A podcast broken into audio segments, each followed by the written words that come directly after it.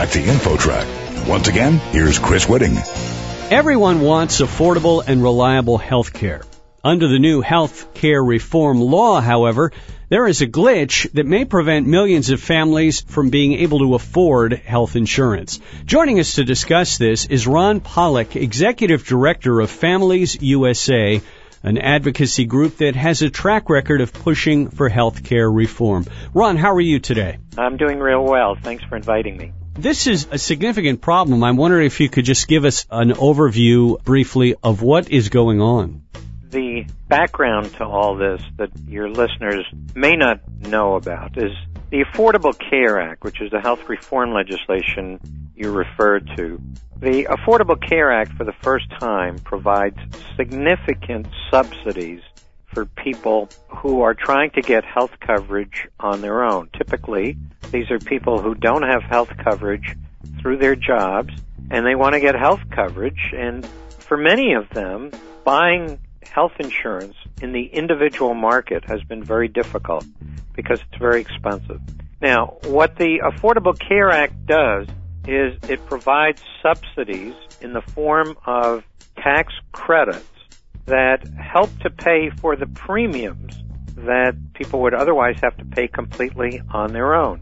And mind you, the people who are eligible for these subsidies through these tax credits are people and families with incomes below 400% of the federal poverty level. For a family of four, that's $92,000 in annual income. For a family of three, that's $75,000 in annual income. So this is very significant. It's very substantial. And for many millions of people, this is going to mean that for the first time, they'll be able to afford health care coverage. Now, the glitch that you referred to relates to those people who have an offer of health coverage through the workplace, but the portion that the family has to pay exceeds what they are able to afford. For those folks, if what they have to pay for health care exceeds 9.5% of their income, then they're not required to buy health insurance.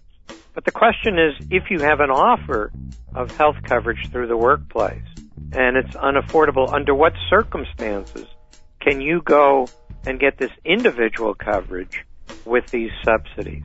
And if the cost to the individual exceeds 9.5%, then that individual can go into these new marketplaces and buy private insurance on his or her own and will get subsidies.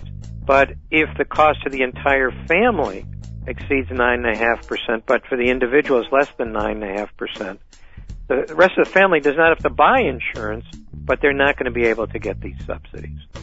We're talking on InfoTrack with Ron Pollack, Executive Director of Families USA, talking about the Affordable Care Act and a glitch that has arisen. Ron, how much do you think it will cost to fix this problem? I haven't seen any estimates of it. It will cost some significant resources, but it's a tiny fraction of what has already been committed to the Affordable Care Act.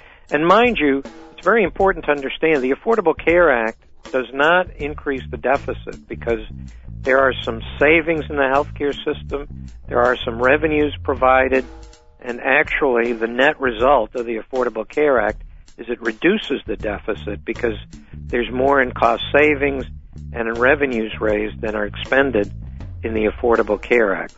But this would cost some additional amounts of money. Do you have any research or information that shows what most families are doing now if they can't afford health care? Are they just making do? Are they getting partial care? Do you have any idea?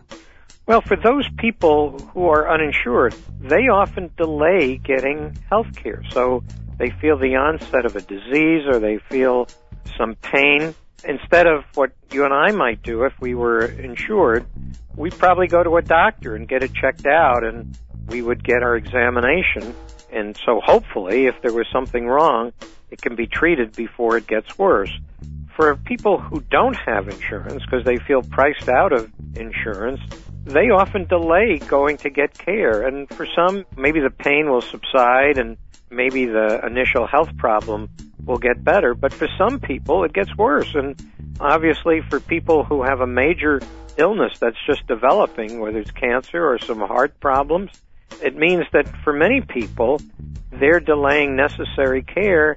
And by the time they get care, sometimes it's too late or it's going to be heroic intervention that's necessary to deal with a much worsening problem. Ron, do you have any idea why healthcare reform is still largely unpopular in national polls? Well, you know, there's an irony here, and it's really important to understand. If you go over item by item of the different things that are changed by health reform, and you say, for example, do you think it makes sense that we prevent insurance companies from denying coverage due to a pre-existing condition? The overwhelming majority will say, yes, of course, we should stop insurance companies from denying coverage due to a pre-existing condition. If you say, should women be charged higher premiums because they're more likely, obviously, than men to become pregnant? Most people will say, no, I don't think women should be discriminated against and pay a higher premium. Or if you say, you think a young adult, say under 26 years of age, should be able to stay on their parents' policy in order to afford health coverage, I think most people would say, yes, I'd like that. Well, if you go over things like that, item by item by item, these things are extremely popular. But then if you add the broad question, well, should there be health reform like the Affordable Care Act? There you get a more of a mixed response. However, each of these different components that are very popular are in the Affordable Care Act. And so there's got to be some increased public awareness about what's in the legislation. This was very controversial. It was very partisan. And so obviously you've got a fairly evenly divided country about this. But as more and more people understand how it is going to affect their lives, and you ask these practical questions, would you like to see this improvement or that improvement? And people actually see that that's what the Affordable Care Act does. I think you're going to see that the survey data is going to show that this becomes a very popular piece of legislation.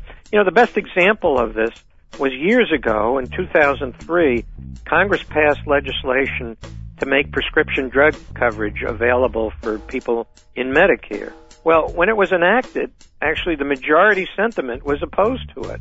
As soon as seniors started receiving the benefit of it, it changed completely. That's what we're going to see here as well. Ron Pollack, Executive Director of Families USA, and you can learn more about his organization on the internet at familiesusa.org. Ron, thanks so much for joining us on InfoTrack. Delighted to be with you. Thanks for inviting me. You're listening to InfoTrack, the weekly show with information you should know.